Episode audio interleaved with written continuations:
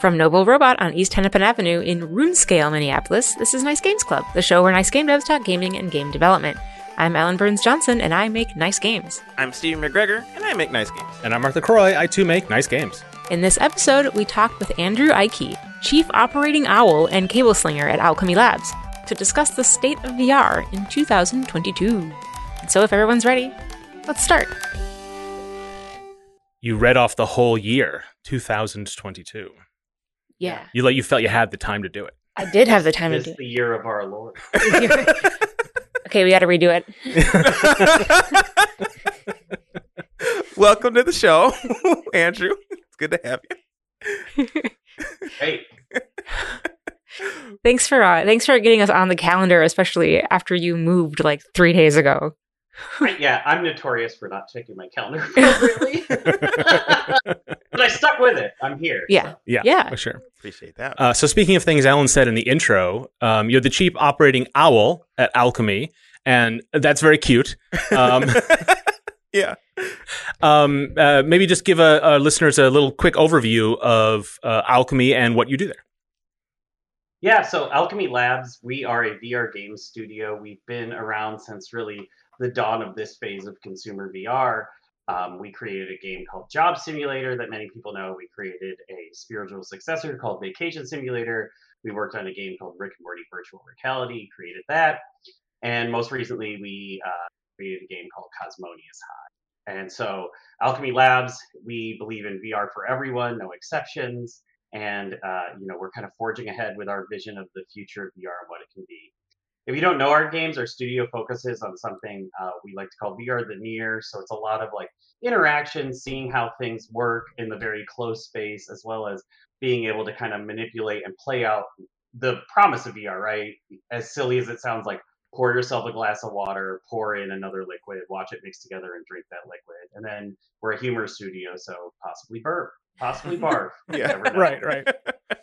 Yeah, I want to I want to drop some uh, praise on that as a concept because I think um, well, you say the current phase of consumer VR. It is when you say the dawn of people are like, well, there was VR in the '90s. Mm. Um, it's interesting because I think going back to that time, the the like everyone's searching for interaction models and what will be fun in VR once you get over the fact that it's stereoscopic, uh, you know, uh, a presence. And I think um, I think Owlchemy has done the best job of of of saying like what will be fun, and like and because there's a lot of novelty to it. And you look at a game like Job Simulator and you're like, oh, it's just it's tons of novelty all packaged in a box. Once you play it, there's a lot there's a lot more like thought that goes into it i think that from the outside can look kind of just like a bunch of fun little like things to play with little toy interactions Mhm. but i've always admired that level of depth that is i think hard for other people to achieve and as by way of proof my, my nephews i bought them a vr headset after them for years saying every time i saw them did you bring your vr uh, uncle mark and i finally bought them a vr headset and the first thing they wanted is like can we get job simulator on here Yep. it's the and then like they were not interested in any of the game. Yeah. and that's and that's a that's like that's a very common story we hear right Mhm. from that and i think i think when when you really think about why it it hits a lot and we hit really well with all ages but you know with kind of that that adolescent and you know teen not under 13 because that's not uh, supported by the headset so if somebody's playing under 13 i don't know about it right, right, But- right. Yeah. basically the, the younger you go you got to think about like think of a fisher price stove set but it works Mhm. Mhm. right? And you can cut things and you can eat things, right? And so you really can play to that. And a lot of what we think about um, when we're designing our games is like, what are you role playing, and how does that how does that play out, and how can we really dig into that? And I think that that's the depth, right? That's the hidden depth that you're looking at there. Is right on on the surface, it looks like a bunch of little vignettes or a bunch of mini games or or whatever you want to describe it as these little interactables. But really, what we're doing is we're creating a space for you to role play Mhm. Mhm. and, and we're really trying to push you into that and that's where the depth comes in Yeah. Yeah. I think there's too much VR, excellent VR experiences that are video games but in VR. Yeah. And I don't, and that's not, it doesn't seem like that's what you guys make. And I think that, right and it, it's it's you know are you really doing the medium a service i mean Right.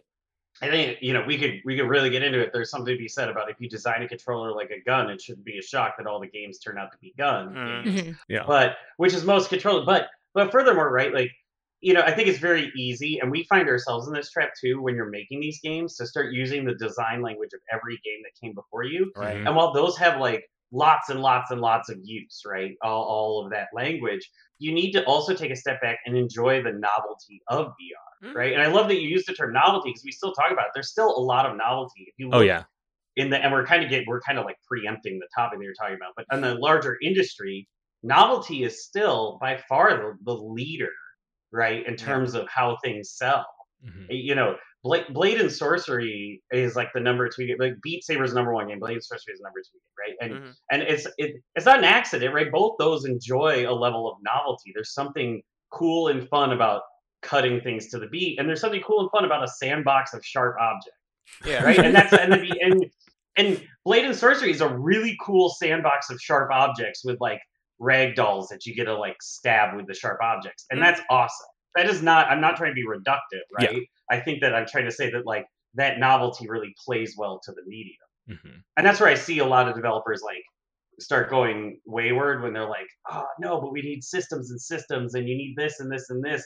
Like you're playing some crazy JRPG X bullet hell, and Yeah. it's like people don't even know where they're standing yet. Like Yeah. let them get their bearings here. Yeah. That's really Yeah. fascinating because, like, yeah, I um, because the the medium. Well, part of it I think is the medium is also relatively young, so you can kind of get away with more simpler games. People aren't expecting a lot of depth right now, right? Maybe.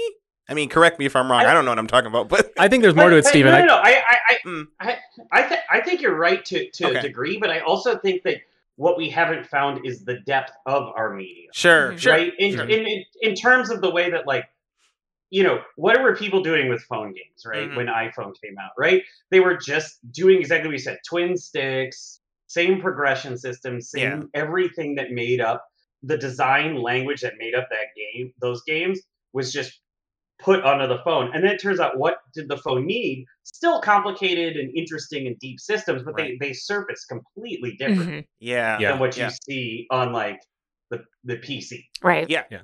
But I think also the depth doesn't always come from like the the the actual systems design or the code. Yes. Because think about like a like a tabletop role playing game. Like sometimes you do throw out the rules and just kind of play in this the space between players, Mhm. and like that is where a lot of that depth comes from. And I think virtual reality is like that because you think of people describe. I mean, it's in the title, right? Job simulator. But like virtual reality games aren't really simulators in the in the way we think of as a as a game genre Yeah. where, where they use systems to replicate actual things. Approximate. right. Approximate. Yeah, it, the the the approximation techniques are different in VR. Right. Yeah. And so you could see like, oh, uh, this is just literally picking up things. This isn't complicated. Mhm. But actually, to do that in another video game, you'd need a lot of systems to do that. right. And then you would praise that as having a lot of mechanical depth. yeah. Oh, that's a fascinating way of looking at it. Yeah. and there's the discrete input problem Mhm. that comes so so we talk about this a lot with with folks is uh, you know who are new to the medium is the discrete input problem is the pickup thing that you're talking about right even in um PC RPG Western style one that's very complicated, right? You still go up and you press like E or you press X Yep. on your controller and you you pick something up, Mhm. right? And that's it. But when we're talking about this, like pickup could mean a million things, right? I'm gonna click a button, but I might click it when I'm close to an object. I might click it when I'm far away. One of the things we found out with Rick and Morty is that people have all these different mental models for how things work in the physical world, and if you don't abstract them, it gets chaotic, and we have to work through that. So the first thing you do in the Rick and Morty game is you you turn on a dryer, right? And most people view turning on a dryer's knobs like turning a key in a car, right? Mhm. It's a twisting motion with your wrist. Yep. But some people view it like turning a crank, right? They Hmm. use the they use the the the axis, the center spinning point, to like brace the the edge of it. So it's almost like spinning crank. So they do this kind Oh. of wide circle with their mm-hmm. hand Oh, okay. right? We have to support both of those because you can't tell somebody, "Hello, you are 28 years old and you have turned a dial wrong your whole life." Right. Because it works. It like they they when they turn the dial in a dishwasher or a washing machine, the dial actually turns. Yeah. Right, so it's, Mhm. it's not like their mental model is any less correct. Right. It's just different. yeah. And so, so these are the kinds of things that like we're still figuring these things out. Yeah. We don't get, you know. And there was a time I talked to there was a guy Noel Bushnell who used to work for Google, and I talked to him, and he was like, we didn't even know if avatars could work. Like you on a screen, who are you? Are you a person? Are you this? And so it's like well, I feel like we're in that state. We're like we don't even know if this works. Like Mm. Yeah. you turn a knob, does it turn in real life? What's a knob? Yeah, because you have to engineer that feedback in. You know, there's the the world gives you physical feedback. Yeah. You turn the knob whether you're turning it like a weirdo Mhm. with you know like it's a crank, or if you're turning it like a normal person when you're rotating your wrist. Okay. Um, Draw a line in the sand there. Uh-huh. I'm So very, biased. very strong opinions. At me, I'm on Twitter. Um, it's the meanest moment of Nice Games Club ever. um yeah the world gives you feedback right like Mhm. you turn the knob and the dryer makes a sound or Right. it starts or Yeah. you know you hear the water start moving but all that feedback has to come you know that has to be built into your VR system and Right. you just it's so interesting is it I, it feel like it would require you to be thinking about the real world in such a different way Yeah. you know i think any any art work anything when you're creating art is going to do that to a certain extent Mhm. but like so minute. I think the requirement for designing in VR just re- must require you to get so minute with the way that you're thinking about things. It it does, but it it also we can we can abstract certain things, right? Yeah. So we Mhm. get a, we well, when we figure it out, right? So you know, the the thing about designing objects in VR is it's closer to industrial design than it is to game design, Oh, and, be, and or to UX design. It's Mhm. industrial in that like you're making a physical thing. So if you make your desk too tall, you're going to give someone carpal tunnel. Like you have to Yeah. deal with ergonomics, right? yeah. if you do so all our de- desks are adjustable in certain things because that's a part of our accessibility push but you, when we're thinking about these things right we're trying to think of an abstraction and then if we notice ourselves doing the same thing over and over again we we tend to uh like turn it into a system at that point Mm. so Right. dials we found out after a while it's like oh yeah we use dial all over and you sound is one of the biggest indicators right that's the cheater indicator for haptics your brain will make up like you can buzz the controller a little bit that definitely helps Mhm. but your brain will count it if you make it sound right Yeah. if the Hmm. visual feedback Right. and the audio feedback match your body will be like i turned that dial Yeah. right? There i mean it's not it's not dissimilar to how games abstract interaction except it requires a, an- a, totally different approach. So i've played a lot of vr games where i quickly learn oh there's lots of scenery and props in this virtual space but i can only pick up the things that x right? The game will teach you what is interactable. And some games go uh, like a whole hog approach and they're like everything is is you know uh, governed by physics and some things like oh that's definitely just molded into the wall. I can't i can't tilt that picture on the wall right? I can't i can't you know i can't uh, there's this uh, cubicle wall. I can't wobble it right? There are things and you just sort of you pick that up as a game player. You have the same instincts. But in in vr it, it the the um the, the the negative feedback of getting that wrong of like I should be able to pick that up is so much more of a of a struggle Mm. than in a, a third person action game Sure. where like you bump you bump up against a, like a potted plant and it you act as if it's like a solid rock yeah. like that doesn't really bump you the same way as a video game player because you're you're taught uh, about all of those abstractions for years and years and years right. but in the physical space it's a little harder to take and so you I, I imagine that just the challenge is a lot harder and the solutions are a lot different Yeah, and, our philosophy is very maximalist, and we Yeah. believe that that's the promise of VR, right? Is like every time that the game has to tell you you you can't and doesn't do that. So we talk about affordances a lot. Mhm. The game affords you something, and if you believe you can do it, and this is part of our playtesting, right? We just watch people and we wait for them to have like a, a sigh or like oh and and then we and then we make it work right? And so so we we want to afford the player playing out the the VR experience because that's really what's magical about VR and that's really what leans into it. Yeah. And we call what you're saying is that we summarize as what's the water bottle problem right? So when you think about VR right you have a water bottle on the desk and if you can't pick it up that sucks and then you can pick it up it has a cap so you should probably be able to take the cap off right Right. if you pick it up, it has a cap. It has water in it, so you Mhm. should probably be able to pour the water out. You should be able to drink the water. You should be able to put more water in the bottle, Yeah. right? And so this is the rabbit hole, right? yeah yeah, How yeah. far down do you go? And then Owlchemy's out is we use a joke, right? If we Mhm. hit if we hit like as far as we're willing to go, we're like we're done. So like Yeah, yeah. So like our probably our most our most like famous like joke out was there was a door like when we made Rick and Morty there was a garage and Mm. you, you can't make the garage any way but it, it what it is because it's literally in the show it's almost a character it's like Yeah. Mhm. and there's a door and it's like oh crap there's a door that means there's a knob and we have to turn the knob we have to open the door and the worst part about that would be like you go to open the door and it doesn't work and it's like Right. Ugh, video games you know Mm. so we just made the knob pop off because there's like a, a in in universe thing that just says real fake doors. And the knob pops off and says real fake doors. And it's like, ha ha ha, that's fun. At Yeah. least you you like we like we like tipped our hat to the player. We Yeah. said, okay, yeah, we we see you, right? We understand what you're trying to do, and we want to reward you for doing that. Mhm. Right, right. And you use the language of the property that you were that you were working with uh, to, Yeah. to deliver that message. Whereas, I mean, it aligns pretty well with I think the the company's humor uh, generally. Yeah. So maybe yeah, you got a little that's bit lucky took it off. there. But but the the task is when you when you do that joke out um, or whatever out you have, it needs to be appropriate to the world you're building. Right to the to the tone you've set already, so that when you tell the, the player that they can that they can follow you along with it, they can they can they can agree with you that that was the right way to handle it. Right. Right, right, or just don't do it. Right, that's Yeah. the other thing. If you don't want a water bottle, don't put it on the table. Right. Right.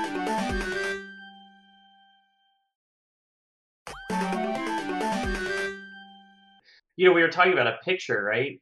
There's a lot of ways to mount a picture on a wall. If you make the art of a picture tilted, like the okay, not to put somebody on blast, but like the the, the thing that like got us is like no, this is a famous example, right? Is Yeah. like the Oculus rug for a long time was just folded, Yeah. right? Yeah. In Oculus Home, right? This is like everybody who plays VR was like the I'm in the, my quest and I see this rug is folded on the ground and I can't unfold it right? Had they just not folded it, it would have never implied that it afforded folding or unfolding. Right. It would have driven nobody nuts, right? Right. They would have been like, oh, it must be a piece of static geometry. It's just the carpet, right? Mhm. Yeah. Because in real life, we don't pick up the carpet a lot. Right. Right. Usually not. Yeah. we try not. I mean, we try our best. So you mentioned playtesting, and uh, and we're talking about like the way different people approach the same things. So I think this is a good segue to the the question that Ellen you wanted to ask at the top. yes, I did.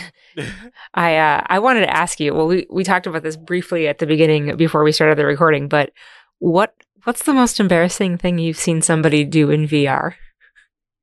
So I have, I have, I have two, like light and and like light and heavy, right? Both are fun, Okay. right? the full Right. gamut. the the full the, the the full the full gamut. So you know, in VR, a lot of times we see we see people they mistake, you know, the the fact that they're in the world and, and they see it and they're like, we see a lot of like dropped controllers or Mhm. kick things, but like, you know, the best is you know you we you, we had to do this whole sh- you do this whole spiel right. And you're like, hey, don't. There's like literally a laser wall that appears right, and you make them walk to the wall right Yeah. we have a whole procedure when we do VR demos. So we're like, you see the wall, don't go through the wall. And then just somebody, when we were doing Rick and Morty, they wanted to go through the portal full speed and they Oh, no. didn't care about the wall. And they Oh. ran and they like dove headfirst Oh. through it as Oh. if that they, and then- Wow. but it's it's VR, so they just went plop right in the ground. Ah. Goodness. That's adorable. It's a, it's a testament to the immersion. Yeah. that that's, that's like or this one's quick though. Early early days of VR, right? Yeah. uh like it's really immersive right? If, Mhm. if for those for your listeners who haven't done it you should do it. Check it out the quest 2 but you know if you get a really good pair of headphones too and you're like in the headset like you're gone. You Yeah. don't know where you are. It's like being in a casino. There's no clocks on the wall. You, another world Yep, right? yep. well, well if you fart in vr you fart in real life. Oh. and we put someone in a demo and they were like i'm somewhere else and there's nobody around me oh gosh. and they just like they just like let her rip and Yeah. you know Oh, and- and- but you can't you can't just like start like gagging or laughing or anything because then they can hear you and they know what happened it's very Yeah. embarrassing Yeah. and, and i you know i think it was like during press demos or something so it's probably somebody we want to have like a conversation with after Oh god. Right. Whew. That's so But interesting. I'm so we we really relaxed them right Yeah, Yeah. yeah. Yeah. I mean, It's true. it worked Yeah. immersion Immersion works. It's so interesting because I think one, one of the things that VR for me, like I, I this is maybe everyone has approached it differently, but like I don't play VR a lot by myself. Mm, I mhm. I like to play when everyone takes a turn, like at a, Sure. at a at, when I have friends over. Mm. And so the pandemic has really laid waste to a lot of that experience in my life. oh yeah. And everyone, not everyone is is like that, but I but I think enough people are because I think about that a lot when you're playing. Someone is playing a VR game and everybody else is on the couch waiting their turn and watching, whether it's being cast on the screen or not. And there's a lot of communication back and forth, and that's part of the fun. yeah. But that isn't immersive, right? It's it's, Right. it's like you have the it's like you have a headset to the people in the van out, out on the street or whatever while you're doing your mission hmm and there's something to that but um it is it just when you describe that like that that blooper um and how, how people can be really really immersed and just forget the world is around them i just immediately thought oh that isn't how i normally experience vr but i engineer that experience Mhm. like i I- like to, to sort of deny, deny myself that part of it i guess Sure. which is just another another way of saying my getting around to my point, which is that even when you make the game and playtest it, you actually don't fully know how people are going to be experiencing it Right. because there's so many variables outside more so than other types of games. I mean, yeah, you could be playing in a you know you have like tons of roommates and it's a big busy living room or whatever yeah. um, or you could have the sound on or off. There's lots of different variables in games generally about how you experience it, but more so, I think, in VR. Right. And that definitely has to go into like how people experience, and it may be Mm. feedback you never get from your audience. Yeah, and I mean, we that's why we like look really carefully at, at forums and Twitter and Mhm. social media, right? We have our Discord.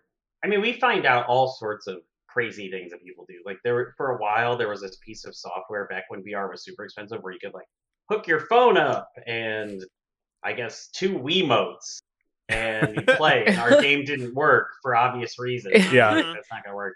Or you have somebody where they're like, I have VR in my bedroom and I have enough play space if I include my bed. Right. So I climb onto my bed, but you put something in the ground low because Oh, my wow. ceiling is not tall enough, right? Yeah. So it's like I have seven foot ceilings. So if I get on my bed, I can't I can't set the space to my bed height. I have to set it to the real floor height. So can you can you like lift up this thing that's in a chest Huh. on the ground? yeah, yeah. Yeah, the picking up off the floor, that's a common one where it's like you you didn't set it right or there's some issue and then people just like they're just smashing their controller into the ground Yeah. trying to pick something up. you know, kind of the way that that's evolved, right? Is you know, we originally did this kind of like hover system where it popped up, and then, you know, my opinion, Half Life Alyx solved it, right? Mhm. And and they use this like fishing line thing where you like say you grab the item and there's like almost a line to it, and then you flick your wrist back like you're flicking a fishing rod back, and it flies towards your hand, and you catch it Yeah. Feels so good. We just used it in Cosmonious High. Just took it. I'm not gonna pretend like we didn't. Yeah, right? yeah. and, Yeah. And but it was good. I mean, it solved the problem, right? Because you could do it from two feet, or you could do it from twenty feet. Mhm. Yeah, yeah. And then those are like the interaction models, like the the mouse pointer or whatever. Right. It becomes standardized, and that's that. The, the, and the, the game designer has struck between: do I adopt standards or do I invent systems? Like because even even after this many years in this modern era of VR, there isn't a standardization for every kind of interaction. Right. It's just there's so much. No, I mean with. we're Yeah. we're very far from stand. I, we don't we we've kind of standardized around a controller, but then we Yeah. you know, there's hand tracking, which is a whole other Right. beast. And and you know, I think that we're we're figuring it out still. So Yeah. that's why like I'm not I'm not certain that the mouse has been invented yet for VR or something Right. like that. Yeah. Like we we got the screen, right? We know that much. We got the keyboard, right? But Mhm. I'm not sure we've finished with interaction method. Mhm. Yeah. Yeah, right. All the controllers are the same now. They started out wildly different from hardware makers. They're all the same now, and it and nothing's really changed. Mm. Like it's not any easier from game to game, platform to platform than it was, I guess. Yeah. Um, partly because when they were all different, then we they were designed around the common denominator, right? A pointer and a trigger, and that's still kind of where we're at for a lot of like what the expectations are for minimal use for a piece of software. Right. Right. Uh, yeah. Yeah. And uh, and you know this this paradigm has predated the current version of consumer VR, right? 'Cause Yeah. It's you know the Move controllers predated the current version of Mhm. VR, and Mhm. the Wiimotes. And you you can go back from there. So yeah, it definitely it definitely is. Um, you know, it, it's interesting, and I and and we have thoughts on where things are going, and and you know, I'm sure everybody does, right? But uh, you know, I'm just not as I'm just not as certain it's a you know take a dual shock and split it in half and, and Yeah, Yeah. yeah. Yeah. So there aren't these standards yet, but we've been having that conversation for a couple of years. Talk a little bit about maybe the things that you thought were were were solidifying that still remain wide open and tangled, or just what's changed since that you know 2016 era, where we where, where we were just we were. I mean, there were every like half the GDC talks about VR in in 2017 were let's agree on some stuff, guys, and and I feel like we're I think we're done uh, thinking we can get that done in a year yeah. as an Yeah. industry. But um, but what has changed since that conversation started? So when you think of like computing, right, as a as a high level concept, right? Back in the day, there was a company that made copiers, Xerox, and then they came up with this thing called the UI, right? The user interface. They did it.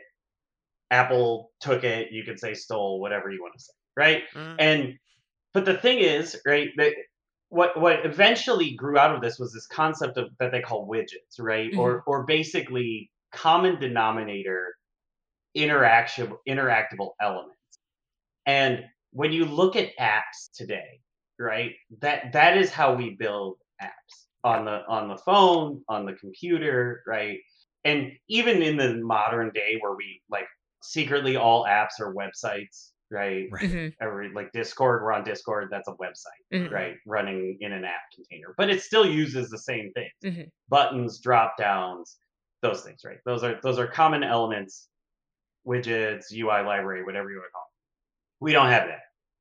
Every VR developer starts with like engine, right? and it's it's like it's like cool. So we're one step above like blitting pixels to the screen right? We have we have like here is a 3D space for you to work in, and you know where your controllers are and what buttons are being pushed. I guess good luck, right? it's like the it's like the mouse back in the era when you would like watch 80s. This is gonna date me, but you watch like 80s, they'd be like, check out this person designing a bridge, and the mouse was like on a plotter thing, and it had like all these attachments on it, right? Yeah.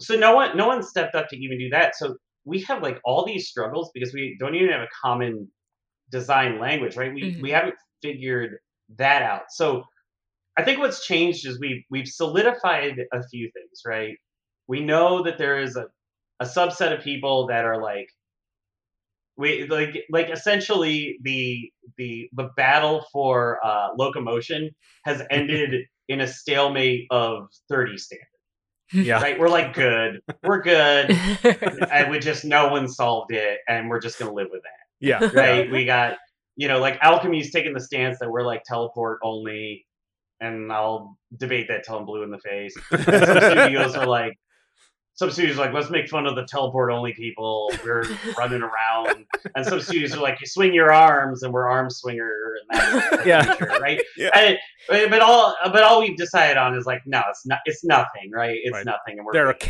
camps. So- Yeah. That's the best we can do. Yeah. And and and at best, the way the way that I'm seeing this play out is it's like it's like third person controls, right? Mhm. It'll be debated like from from Mario 64 till like Assassin's Creed 2, it was like no one knows how to do a third person. Make four more GDC talks about third person cameras, right? You know, Yeah. and, and then now, now it's much more stable, right? Yeah. So I think we we're we're we just accepted we're in it for the long haul on that one. Yeah. Um, with the lack of widget libraries, we end up with a lot of laser pointers and stuff like that. So that's what you see, right? Is like Mhm. this like people don't know how to build something in VR, and a lot of times my argument is the the best way is the hardest, right? So Hmm. diegetic design, right? Like Yeah. make the thing physical, right? Yeah. Yeah. you have the physical medium. Why? The coolest thing is not to pop up a bunch of screens around you. I have a bunch of screens around. me. Right. I Right. Yeah. a screen in my That's pocket. just life. I have a screen on my wrist. Yeah. Yeah. I have enough screens, Yes. right? Like, why do my menus have to be like I click in some nebulous white space of what's clearly a website, but now in VR, and then flick my wrist up like I have a giant finger that like touches the screen, right? Yeah. Then- Yeah. Yeah. I mean, that's what the laser pointers are, right? Mhm. So that's why Al- at Owlchemy we try to be like, no, like levers and like everybody everybody talks about like, oh, this steampunk world where everything's dials and switches would be so awesome, and then we're like, okay, here's the opportunity for you to make the steampunk world where everything is dials and switches, and they're like, you know, it'd be better the next generation, but where they can't touch the screen, like just. Like it's like oh, oh look it's the L car system but no no no no no you can't touch it Yeah. Right. and you just point you just point at it and you click Yeah. Yeah, right yeah, yeah. so so and i think that i think that that's kind of going further further into it and so i you know my my one of my opinions is right the reason why you don't see a lot of Owlchemy style games why you see a lot of shooters right is shooters have very simple interaction models Mm. Mhm. you you the button gets depressed a certain percent and out comes projectile Yeah. Yeah. of some sort right or sword right doesn't even need a button you just Whoosh, have whoosh, whoosh, sword whoosh, whoosh. you swing sword, Yep. right? So somebody's got to figure out a lot of these things like grabbing and levers and stuff. And the and the I think the problem that we have here, right, is that nobody wants to do it, right? it's this like it's like this standoff between everybody, Yeah. right? And, and I've been in meetings with everybody, and they're all like, "Oh, we're thinking about it, or we don't want to do it," right? Mhm. So you end up with like Unity makes a system that's like half of what it should be, but not quite. And then Oculus makes a system that's half of what it should be, and Sony does, and Mhm. Unreal does, and everybody's kind of half made a system, and they're all hoping that somebody else's becomes the system, so they can just like slink back into the bushes and be like, "All right, they'll have to deal with the problems of maintaining the user interface." Yeah. right? So Yeah. it's like you can't like if I told you today, like we we do this all the time in VR jams. Go and make a game with a button in it that you can hold, like a buzzer, Mhm. right? It's gonna take you eight hours Yeah. Yeah, wow. yeah, yeah. just yeah. to get to buzzer, Yeah. just to get to buzzer. So uh, you know, this is this is where it is like some some frameworks are like only on like certain angles buttons work right? And so that's that's what i'm saying is the issue right? And then the poor people who are trying to unify it are like these like awesome open source folks or you know small companies that are like here's our shot at it. And then it's like every person who uses it is going to be like uh so my boss told me i had to make something in vr i've never made a video game before. Can you please help me debug unity? Right? Hmm. and and so that's like that's kind of the wall that we're facing is we're is we're kind of stuck in this there's like no one's incentivized Yeah. Yeah. bring that forward Yeah. now the darker side of that is like you could argue that well they'll just build their own framework and uh, you know like arguably maybe meta's building their own framework but that framework's called horizon and then you Mhm. we all become a horizon developer and that's it and that's our Right. future It- right It's Where like does the you wanna- standard stop? Yeah. Right. Right. You want you want your button buzzer thing? Sure, you can make it in ten minutes in Horizon, Yeah. and you're like, uh oh, right? And but that's a level. That's a that's like a deeper level. Of, you know, a lot comes with it, right? Yeah. Right. It's not like you go download the Windows SDK and you get the magic drop downs in it. It's like you're accepting meta and all that comes with meta. Right, right, right. I wonder if the as you described like the the the the you know the the steampunk world of dials and switches. Mhm. And I remember uh, like early on w- conversation about locomotion and about interaction. There was kind of a brief blowback where it's like, you know what, maybe abstraction and laser pointers are the solution. Maybe we have figured this out already because people don't want to swing their arm to choose a, a a gameplay option. They want to press a button to do that, and they're used to minimal physical motion to do that. So there's that trade off, right? If you want a, a, world of dials and switches, you need the trade off of it will be physically more annoying for the user to do Right. than moving their mouse and clicking a button.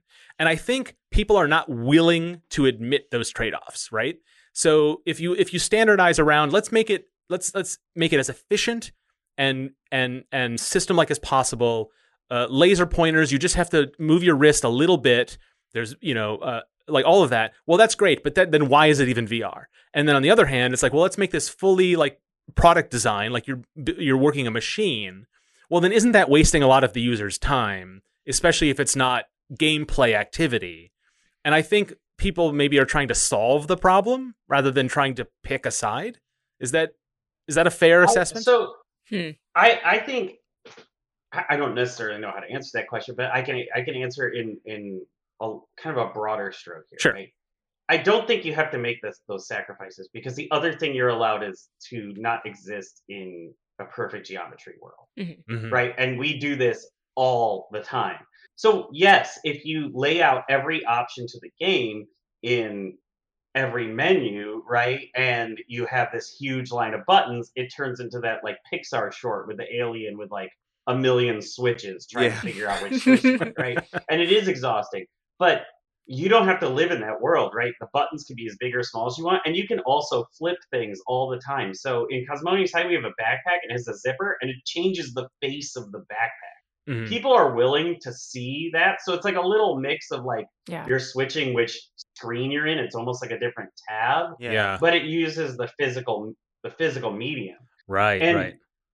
and I think to the point of the laser pointer versus so so if you think the big the best way to think of this is in the most abstract, right? A single button in a laser pointer feels kind of crappy versus a single button that you hit, right? Mhm. And I mean, we know this, right? Light switches haven't gone away. There's lots of Yeah. like physical mechanical interactions that we perform in this universe that have not just vanished overnight, even with the fact that we could turn all our light switches into touchscreens. Yeah. Right. Nothing is stopping us. They're out there. You could go buy them today. Yeah. Mhm. Um, but they, I think there's a balance to be had there where you could take the lessons of user experience and the lessons, you know, the, the product lessons, right? We made everyone at Owlchemy a, a year ago, if they want to opt in, read the design of everyday things. I was just thinking Donald about that book. book. Yeah. Yeah, it's, Yeah. Don, it's Donald Norman's book, and if you're if you ever want to make anything, Mhm. you should read that Mhm. because the way it describes intent versus error is like second to none, and then it breaks your brain, and you walk around and yell at things all day. Yes. This This is is- designed for. This could be better, right? you could But- never walk through a door again. it- Mhm. right, right. But the point is, it's it's it's it's iterative, Yeah. and the process is iterative, and you can take the lessons that you have learned in UX, right? So three clicks, right? We know this. Three clicks is the maximum that people are going to do. Mhm. Fine, it's three interactions, Mhm. right? Mhm. We can do that. We could surface the 99% of things. Literally, I had this conversation with my developers two weeks ago, right? Where we were building a thing and whatever we're working on next that I can't talk about. And but that thing that we're building, I was like, the first thing you need to show me is the thing I want to do the most. Yeah. Just like Twitter shows the timeline first, Right. right? I back in the day before I was at Owlchemy, I worked on I worked uh, at a consulting firm. And I worked at I made the IRS's app. So if you ever use the IRS's app, like I made that app, right? I didn't update, and like we had this big argument in the with the IRS as me as this consultant, and I was like, everybody just wants to know where their refund is. And they're like, that's crap. We should put a menu. And they actually said we're going to think outside the box and put a menu up. Was like, Oh, "No, okay. this is chaos. But we got them to do it. We're like, they're like 99.9% of people open the IRS app and say, I want to know where's my refund. And so why don't we just put that screen up first? And so even today, if you go in the IRS's IRS to go, you click Going. on it, it it will pop up the where's my refund screen. But the same thing applies in VR. Just because it's a physical switch, I don't think changes the the why, right? Right. Yeah. Just don't don't design that. Like we our character creator in, in Vacation Simulator is all buttons, but it it's almost like it's on a treadmill, right? So Mhm. you like roll through these buttons. You're Yeah, not yeah. stuck with like 120 you know hairstyles. Yeah. Yeah. And then we and then we made it playful. That's the other thing you can do in Yeah. VR that you can't do. Mhm. You're like it, like it plays like tones, so it's actually like fun. Yeah, Mm. yeah. Right. Any any uh, drawback from having to like hold your arms up as you interact, y- you can you can pay for that by giving the user yeah the playful interactions, making it more enjoyable to engage with, which again comes from product design, right? Um, to like make something Right, less and- annoying to use, make it more fun to use. Yeah, you yeah. know. And and ergonomics are real and they still apply, right? Yeah. And movies suck. Don't use movies for inspiration, right? Mhm. That's Mhm. that's number one. Yes. Every time I I've talked to a studio and they're like, "We made Iron Man, or we made Minority Report, which was around forever and ever, and thank God it's dead and gone." But it was always, we, we did Minority Report. You're like, "Oh no!" Tom Cruise, a man who lifts weights all day, can hold his arms up for eight minutes straight. Yes, Mhm. of course he can. Right? The rest of us can't. So, Yeah. Yeah. yeah, it, it, it still it still matters, right? We haven't started putting our keyboards vertical yet. Right. Yeah. I think the one, the biggest failure that I've experienced uh, in that is uh, Microsoft HoloLens's Air Tap. Did you ever use Mm. that? Yes. And you, Yeah, you have to just hold your because it has to be within the field of vision of the camera. Your hand is in front of you, and you just hold it out like it's a mouse cursor, and you tap. And the tapping is not so difficult. It's just your arm gets tired very quickly. Yeah. Mm. Just- And moving your hand in and out, you know, to drop your hand when you don't need it. But you, you keep your hand up because you might need it at any moment. And it like it's just such a poorly like I'm sure it was a compromise, but it it felt to me like a, a noble failure in in, in, a, in an interaction attempt. It turned a lot of people off of of that kind of interaction for for AR stuff, like the the sort of controller free, you know, before the world of you know before we do proper finger tracking, right? Well, and I think I think that was really the that's the the trick that Meta has done really well, right? Mhm. To give them kudos is if you ever are a person who's done a lot of AR, right? You have this very specific pinch pickup thing, right? Where you hold your hand a little sideways, a little up, a little out, and you pinch items because that's the way you know the camera can see you closing. And for years, every headset, HoloLens, uh, the headset that was called Meta before Meta became Meta, right? Yeah. All those so were, like, confusing. pinch to pick up. Mhm. Um, and and figuring out how to do a grab, how to see a closed hand when it's not facing you is like that. That's that's the game changer. That makes it feel real. Mhm. Yeah, yeah, for sure. Okay, so we're gonna put this little thing in the middle of the show here, um, Right, at, right. you know, somewhere in the middle, and I don't know exactly where, but I'm certain by now listeners will have uh, already appreciated uh, the the uh, content that we- we've gotten from our guests so far today. Yeah. Mhm. Um, but you should know that we get cool guests like that because we have a guest booker uh, whose name is Max, and he's here right now. Max, Max. Hi. It's Max. Hey, Hi, I'm Max. we dragged Max to the middle of the program uh, to make you all feel guilty about not being a patron of the show because Patreon is how we pay Max absolutely. to do the job. Yes. And if you appreciate the fact that we can get cool guests, um, you know, you should be appreciating Max, one. Mhm. And two, you should be uh, paying his salary. Yes. Um, hmm which which is modest, but you know, if we could pay Max some more, we could ask him to do more stuff. That's true. thing. Max, what more would you like to do for the show if we could afford more from you? Oh, man, that is a big question. I don't know. Off the top of my head. you Well, really put him on the spot. I know, I know. I wasn't expecting an answer. Listeners, if you give Oh, us some gonna go money, to space together. For Yeah. go to space. Yes, to the moon. right? That's our ultimate goal is a, is a seat on the Bezos rocket, Right, right. For Max. No, we gotta go to the ISS directly. yep. Yep. Yep. Nice Games Club on location in space. It is a real benefit to the program. Since we started doing it, we got a couple of folks coming in and uh, helping us fund uh, uh, initiatives like you know new equipment or or uh, regular subscriptions that we have to maintain to run the show, or in this case, our subscription to Max. Um, and the only way that happens is if some number of listeners toss us some coin. right. So where could they do that, You can go to patreon.com slash nice games club. Ellen? Patreon.com slash Nice Games Club. Max, do you agree? Yeah, I think patreon.com slash nice games club. That's pretty good. Head there now and keep Max employed. When everyone's on the same page, getting things done at work is easy. No matter what you do or what industry you're in, how you communicate is key. Everything you type is equally important to collaboration, and Grammarly can help. Think of it as your AI writing partner, empowering you to communicate effectively and efficiently so you can make a bigger impact in the workplace. 96% of Grammarly users say it helps them craft more impactful writing. And as the gold standard of responsible AI, Grammarly is your secure AI writing partner that allows your team to make their point and move faster. By understanding your writing and context, Grammarly provides relevant, personalized suggestions. And with tone suggestions, you can navigate even the most difficult work conversations. You can also save time from spending hours editing drafts to just seconds with one click. Sign up and download Grammarly for free at grammarly.com slash podcast. That's G-R-A-M-M-A-R-L-Y dot com slash podcast. Easier said, done. As humans, we're naturally driven by the search for better. But when it comes to hiring, the best way to search for a candidate isn't to search at all. Don't search, match with Indeed. When I was looking to hire someone, it was so slow and overwhelming.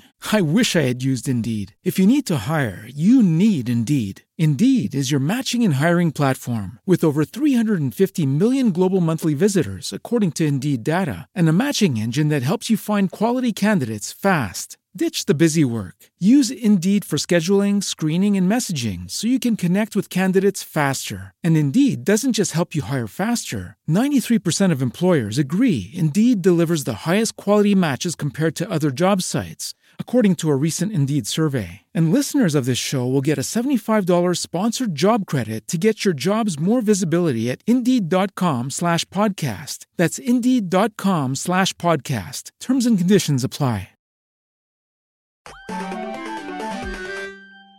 So, what's coming in the future then? What's coming down the pipeline? Yeah. I think we think at Owlchemy we think there's a lot of potential in hand tracking. Right? Oh yeah. Okay. and that's I've been dan- you know I've been kind of poking at it a little bit, so Yeah. we can dig into it, right? Mhm. Um, I want to address that. Whenever I say this, the number one thing that always comes up, so I'm just gonna jump right in front of it. Does ha- does me saying I think hand tracking is the future mean that I think controllers are dead? No, I don't. We still type on a keyboard. We still click with a mouse. There's a time and place for everything, right? Yes. Yeah. we there are still games that are incredibly incredibly popular like fortnite on the phone that use on screen controls right Mhm. so i'm not saying it's dead but what i'm saying is that i can see it becoming the preferred method of interaction for most things in vr and the Mhm. reason why is friction right so one of the biggest uphill battles we face in vr is vr is closer to a physical activity than it is to a passive ra- mm-hmm. activity, mm-hmm. right? We and our biggest fight is mentally the time that you decide you want to do VR till the time you get exhausted of thinking about doing VR, right? and so back in the day, it was like I want to do VR. Now I got to spend 30 minutes like tinkering with a bunch of Steam settings. But hopefully the stars align and then nobody DMs me on Twitter because that notification blasts everything. Right?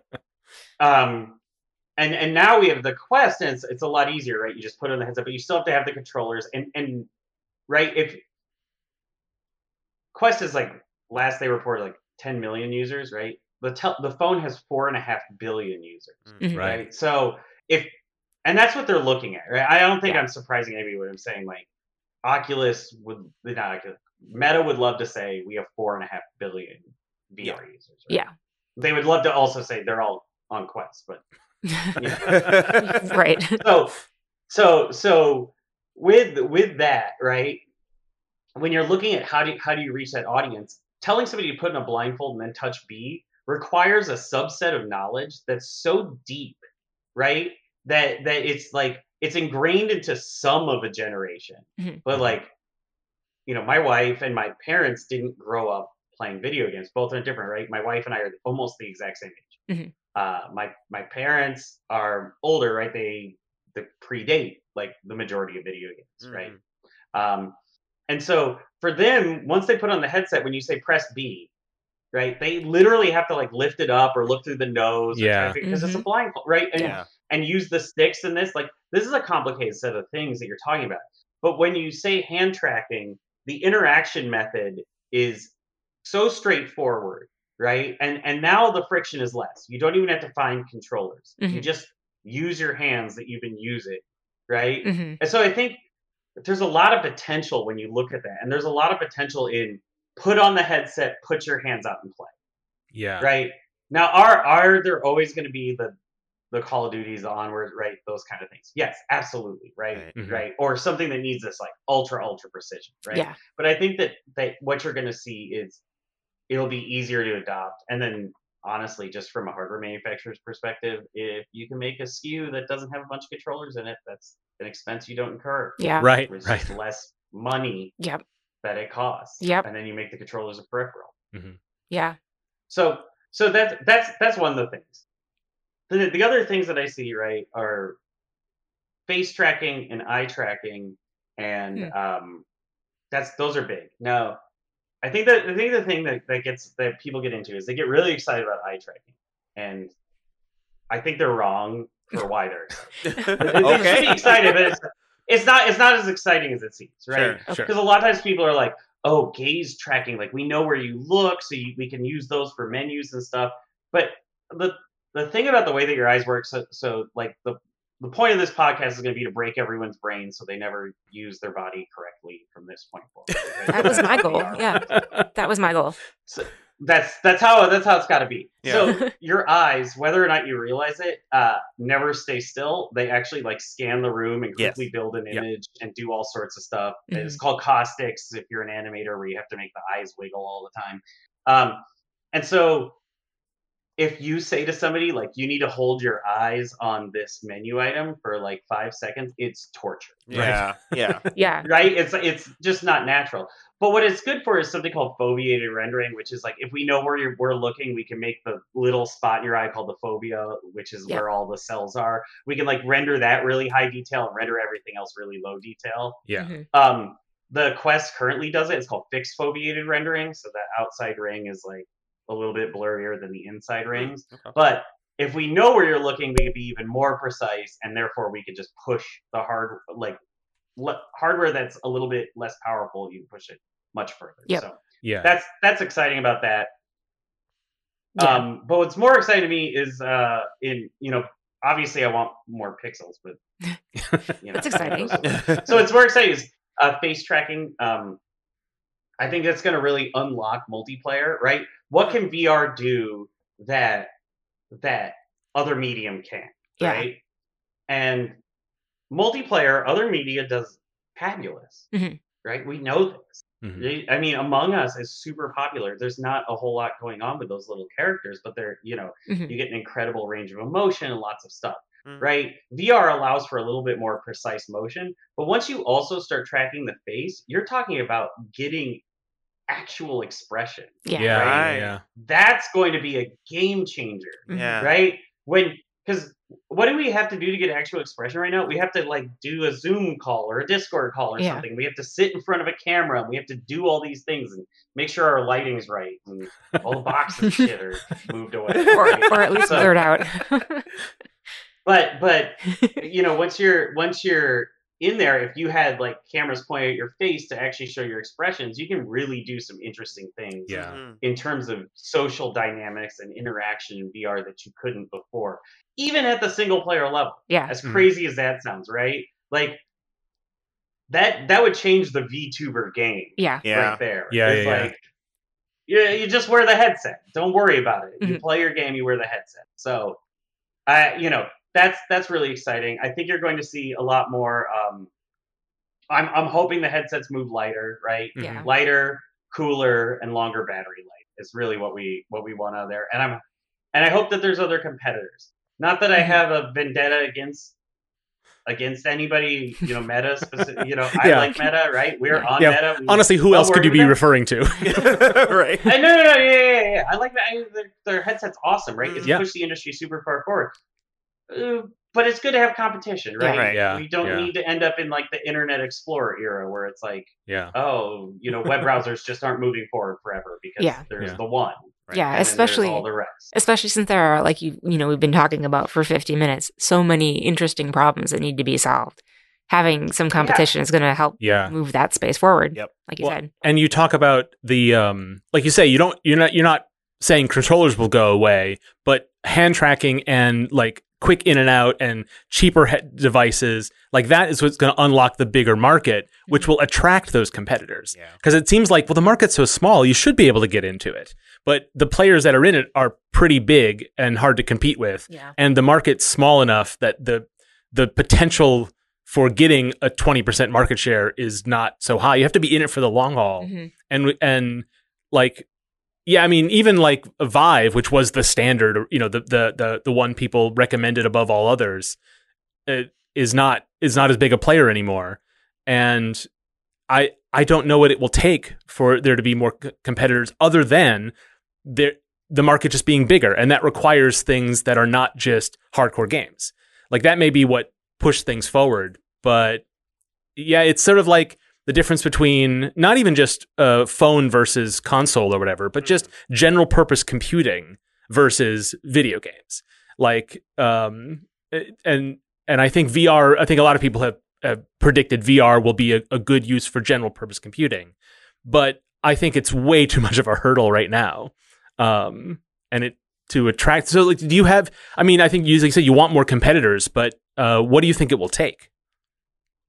So, well, there is an enormous startup cost, right? So, Mm. Yeah. so while Yeah. while while there's like a small market share and high excitement, right? So you have this like emerging industry, and and I'll try to stay away from like getting getting too into weird business uh, jargon, but but, it, but so you have the setup for that, but you have this really high startup cost, and the really high startup cost is the amount of machine learning, Yeah. uh, engineering yeah, yeah. expertise it takes to do that, right? So to do inside out tracking takes like tons and tons of of machine learning to basically build models that can, you know, use four cameras to figure out where you're physically positioned in a world. Yeah. That's a and then add in oh by the way those same cameras can also track your hands and rebuild basically functionally rebuild your hands as 3D models, right?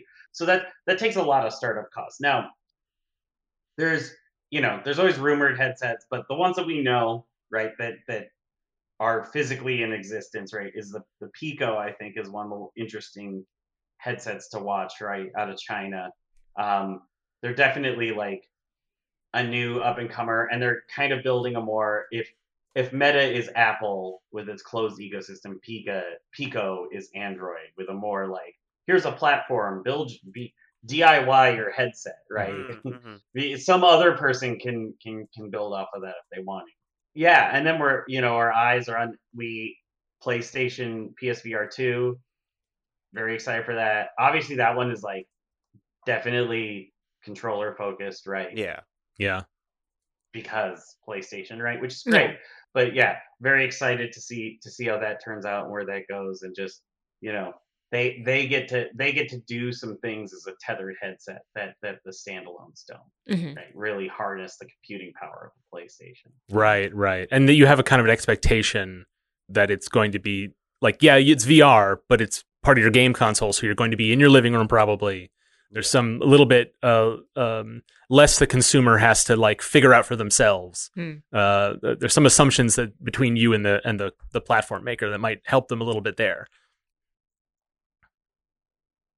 Um, so I think the the the next question for a developer is Yeah. what are the developer tools and workflows and like because I think about like there's the um there's a VRTK is an open source uh, or maybe it was open source but like a toolkit that could target different SDKs and that was a, a, a game changer for a lot of indies like making VR games and game jams like you could get started no regardless of what equipment you had Right. and but I wonder where is that going? Like, what are the standards for for workflows? What are the what, how is the tooling going to get better? Will it be easier to be able to? Uh, I mean, inside out tracking's helped a lot, but will it be easier to do the work at your desk, um, going in and out of a VR environment? Like, those are all these barriers to the developer Yeah. that are similar to the barriers to a player, but kind of they're higher barriers, but you have higher motivation, Mhm. and so but it so that it you know it doesn't quite meet the same. But um, where do you see the future of of of that going? Because it's it's enough. It's one thing to get new players, but we need new developers. Right.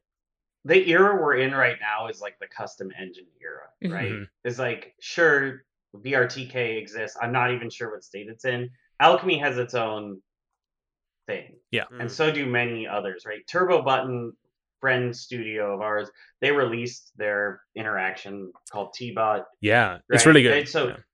it's great. It's fantastic, right? They built their games off of it. And So the the thing is, it's uh, it's basically you know we're still in this early early day, Mhm. and I I think that um, I think that I think that you're going to see somebody emerge. But this is what I was talking about, right? We have this stalemate where nobody really wants to be the one to do it. Right? Mhm. yeah, like they all kind of have a little bit and so so the thing is it's it's at what level of abstraction does it exist right and so the oculus stuff they have poses for your hands now where they're like we predetermine like poses like the okay symbol or peace or whatever right but nobody's really taken that step and said like we're going to provide a button and this is how a button works and by and large that's because there is a split, right? Mhm. in terms of who who is making what and how and how that plays out, right? And so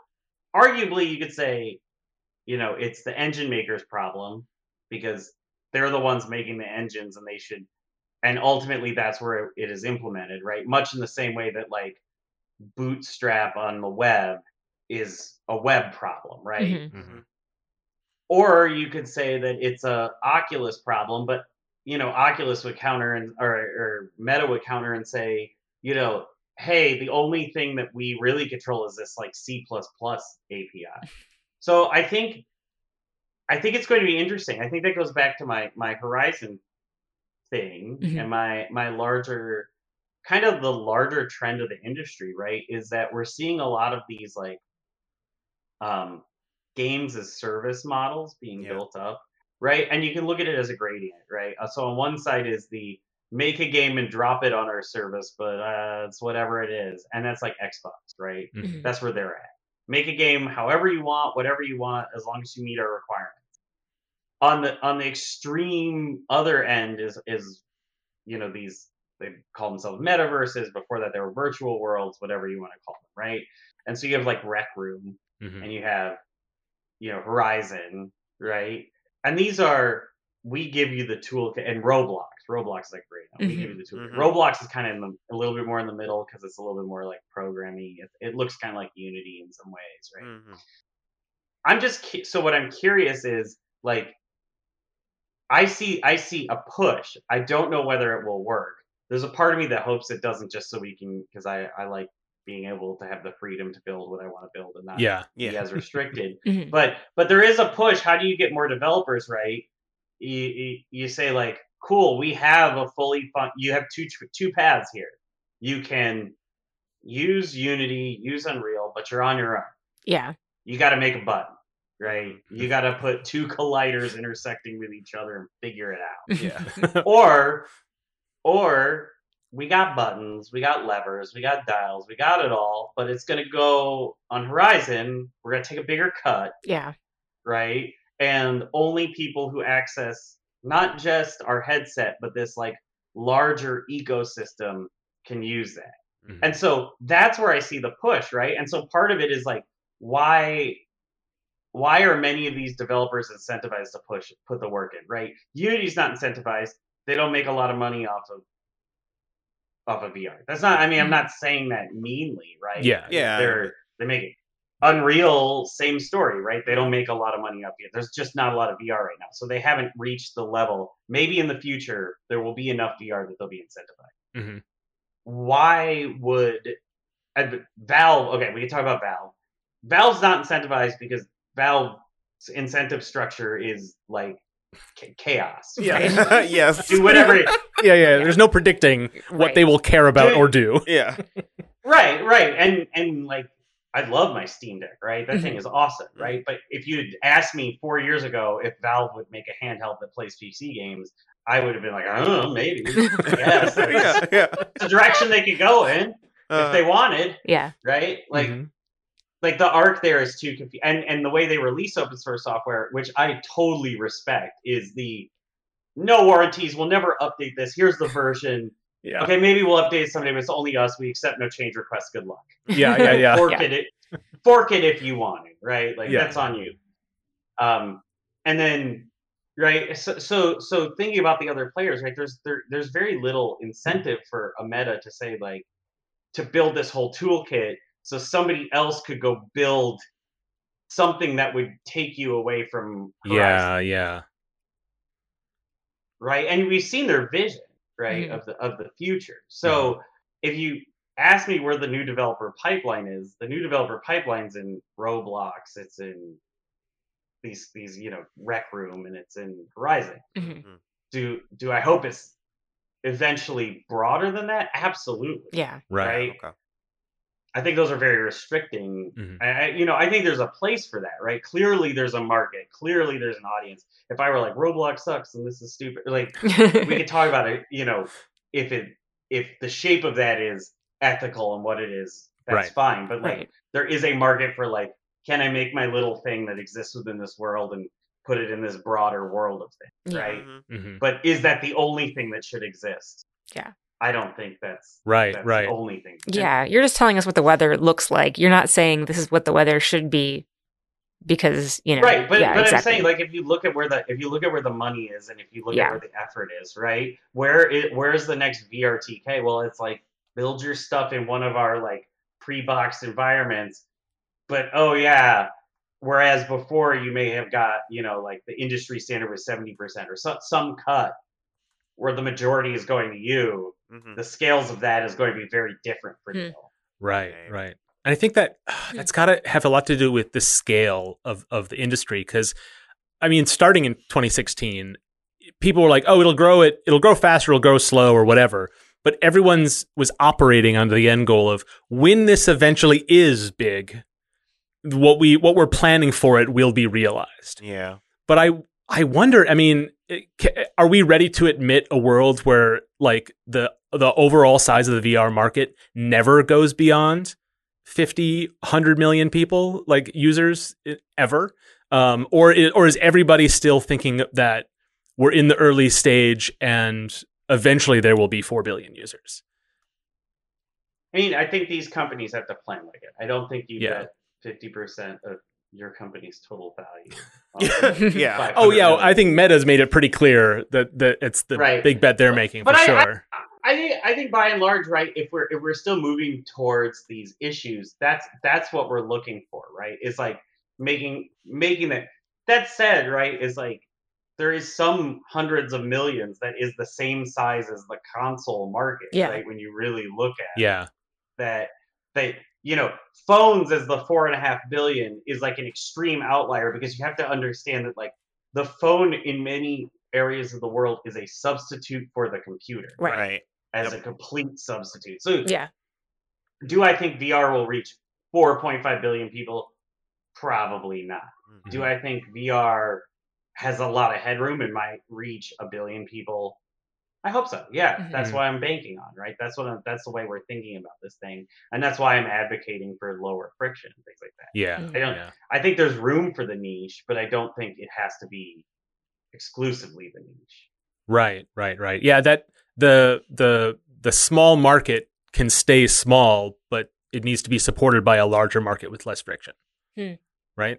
Yeah, yeah, and I, and yeah, and I think that there's a lot of people who are thinking like, you know, if, if you're if you're a business, right? Say say say you're a trillion, you were a trillion dollar company, and you are looking to capture whatever the next device is because you don't own either of the devices that anybody uses, right? Either of the platforms, right? Once you start building that thing and you start realizing it's happening, how do you how do you capitalize on it the most, right? And how do you funnel people into that? How do you create that environment? Those would be the type of things people are thinking of.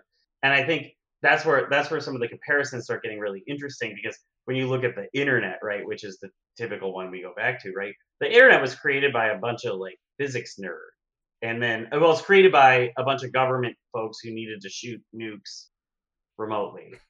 We figured that out and then a bunch of a bunch of like nerds at CERN who are awesome were like, oh yeah, what if we put like words on the nuke internet? yeah. yeah.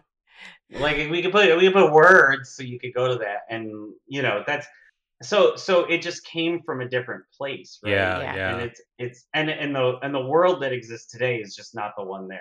I I don't know how deep you want to keep going on this like this like philosophical journey I've taken you on, but but I but I do th- I do I do think a lot about what what the future is for for development and and if that future is you know I if I if I were if I were in the business of making engines I would be worried that the market that I shift in the same way that like the chip manufacturer held all the power. Oh crap! Now the computer person holds all the power. Now this, this, this, and cloud, and now Yeah. we forgot the cloud. We're out in services land, Mhm. right? I would be worried that there's a potential shift where it's like, oh, I am just the commodity that is used by these other players, and those other players are the ones that control everything Right, right.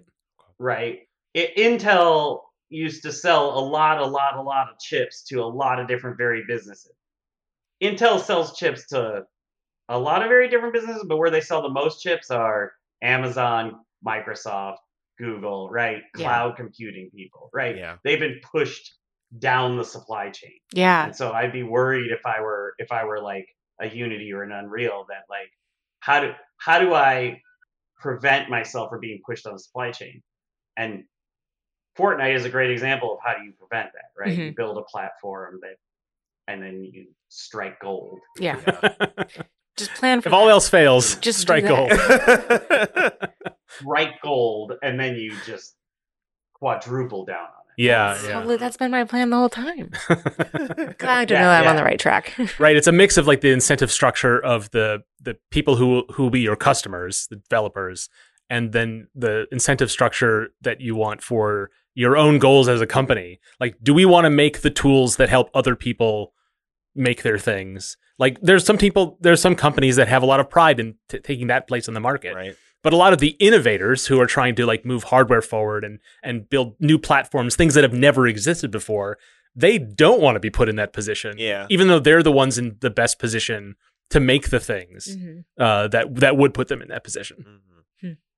Right, right. And I think I think that when you're you know when you're looking at, at what the future is, it's like don't think that this conversation isn't happening everywhere, right? Yeah. And so if you if you own the platform right now, you're like, wow, what is the future of developers and how how do we get them to to make our platform an essential, if not exclusive, right? How do we get exclusives in an age where exclusivity is like almost trite, right? yeah and and I think all those platform holders are asking the same thing, right? And so Microsoft's solution is just like, I don't know, we just back up the money truck and keep buying companies, right?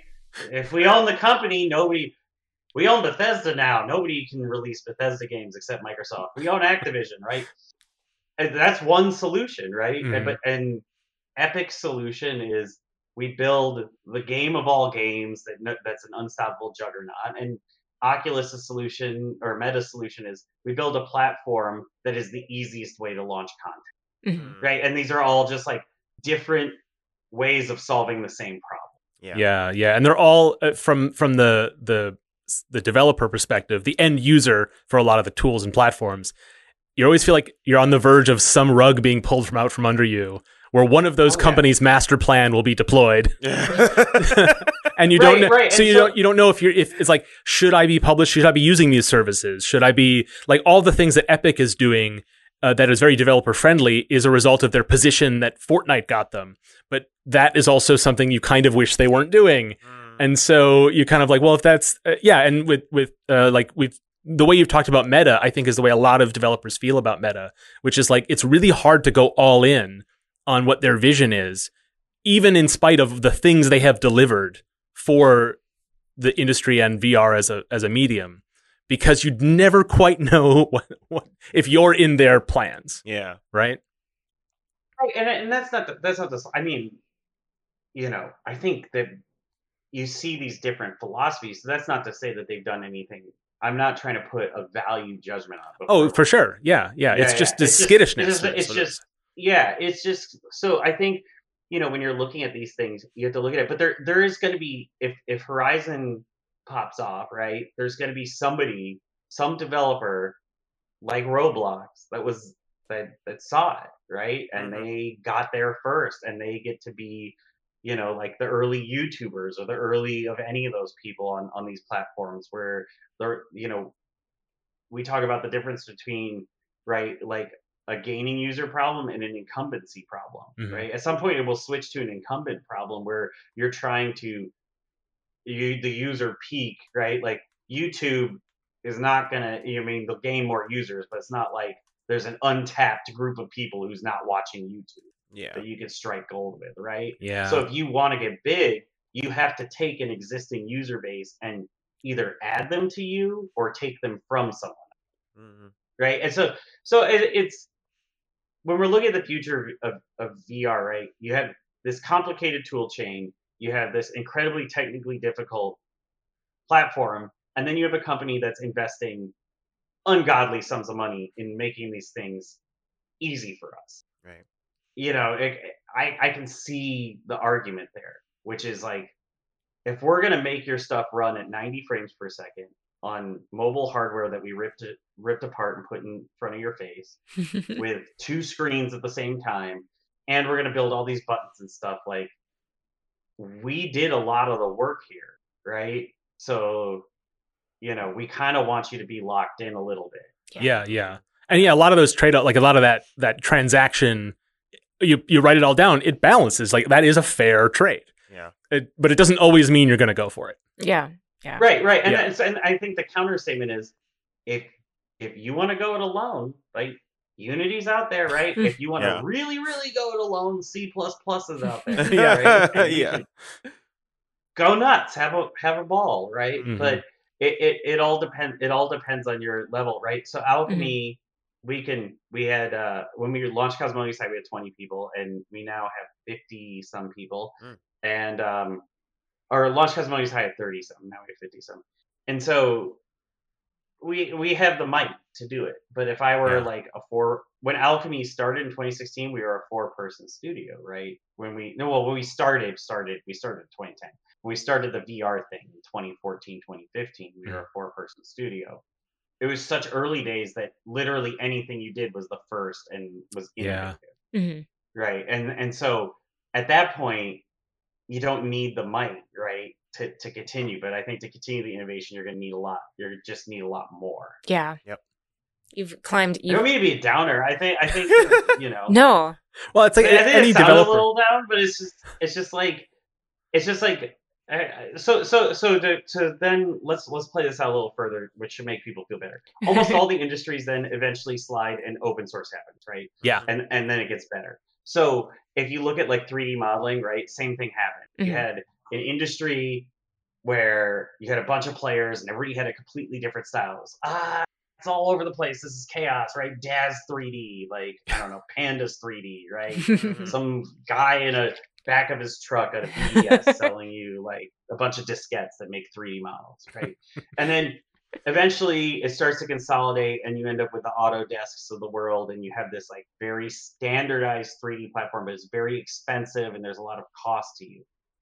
And then in parallel, in 1997, this little piece of software called Blender kicks off. Hmm and you know 20 years later it eventually reaches a level of maturity where even big studios and movie studios you know vfx studios are going like hey maybe this blender thing is the right way. Mhm. and so that's that's kind of the thing. Is like at some point right in, in the long game of economics everything becomes a commodity right Yeah, so yeah. at some point you know we're like uh now it's this because that investment is high but at some point that stuff is going to become computing power will go up it- open source folks will figure it out and then eventually like the vrtk that was weird and janky the vrtk of the future will come in and it'll be like oh well this is just as easy as it was to do horizon Yeah. but you know it's open source now so i don't need to like take on i take on the mit license instead of taking on the meta end user license Mhm. Yeah.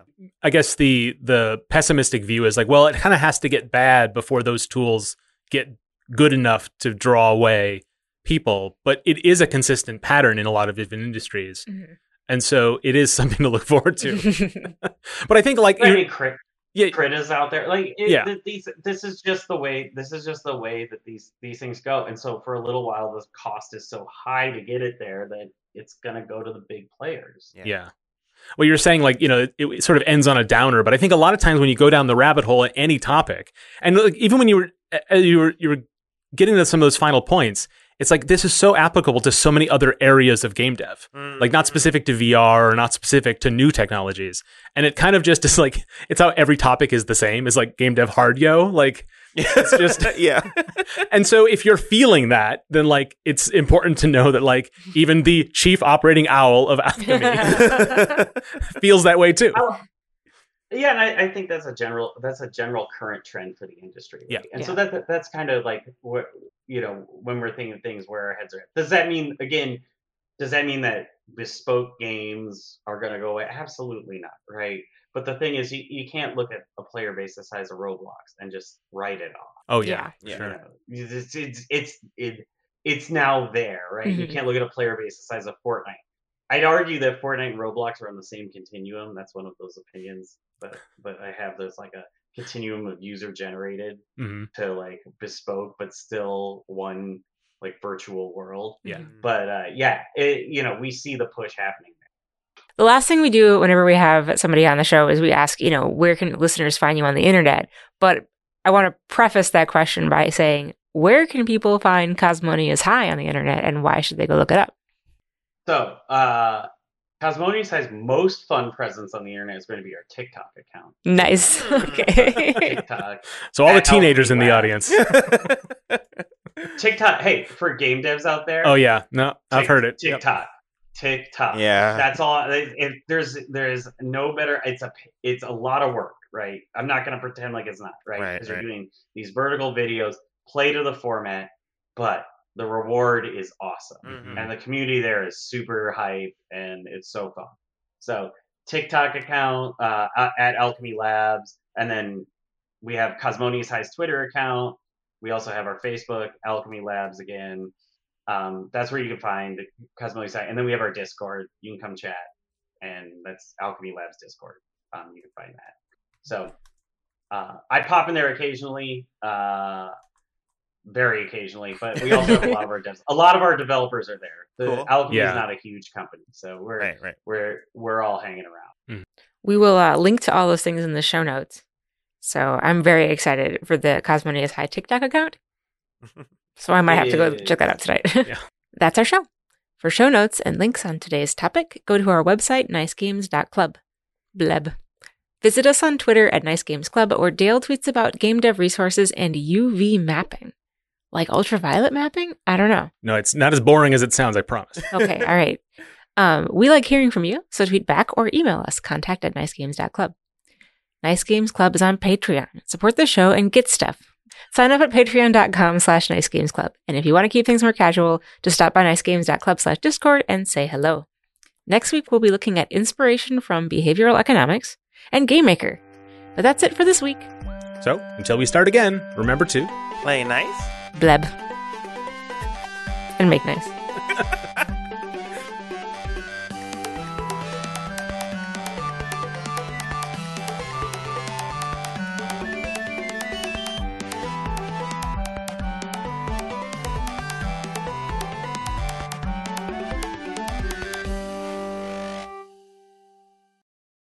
Right, right. And you know they're going to know what a cross button is or a square button or a circle button. Mhm. right? yeah, So- yeah, yeah. So By the way, the trigger is called the T button. yeah, We have and that uh, comes from the move we had- controllers, right? Yeah, yeah, yeah. And we well, I don't know if they still call it in the PSVR two, but yeah, the move controllers were the T button, Huh. and so we were like, "Come on, come on, it's the trigger." That one. Yeah. Like, no, no, no. It is the T button. Oh, yeah. Okay. you, you respect the T button. Respect like, the T right." button. When everyone is on the same page, getting things done at work is easy. No matter what you do or what industry you're in, how you communicate is key. Everything you type is equally important to collaboration, and Grammarly can help. Think of it as your AI writing partner, empowering you to communicate effectively and efficiently so you can make a bigger impact in the workplace. 96% of Grammarly users say it helps them craft more impactful writing. And as the gold standard of responsible AI, Grammarly is your secure AI writing partner that allows your team to make their point and move faster. By understanding your writing and context, Grammarly provides relevant, personalized suggestions. And with tone suggestions, you can navigate even the most difficult work conversations. You can also save time from spending hours editing drafts to just seconds with one click. Sign up and download Grammarly for free at grammarly.com slash podcast. That's G-R-A-M-M-A-R-L-Y dot com slash podcast. Easier said, done. As humans, we're naturally driven by the search for better. But when it comes to hiring, the best way to search for a candidate isn't to search at all. Don't search, match with Indeed. When I was looking to hire someone, it was so slow and overwhelming. I wish I had used Indeed. If you need to hire, you need Indeed. Indeed is your matching and hiring platform with over 350 million global monthly visitors, according to Indeed data, and a matching engine that helps you find quality candidates fast. Ditch the busy work. Use Indeed for scheduling, screening, and messaging so you can connect with candidates faster. And Indeed doesn't just help you hire faster. 93% of employers agree Indeed delivers the highest quality matches compared to other job sites, according to a recent Indeed survey. And listeners of this show will get a $75 sponsored job credit to get your jobs more visibility at Indeed.com slash podcast. That's Indeed.com slash podcast. Terms and conditions apply.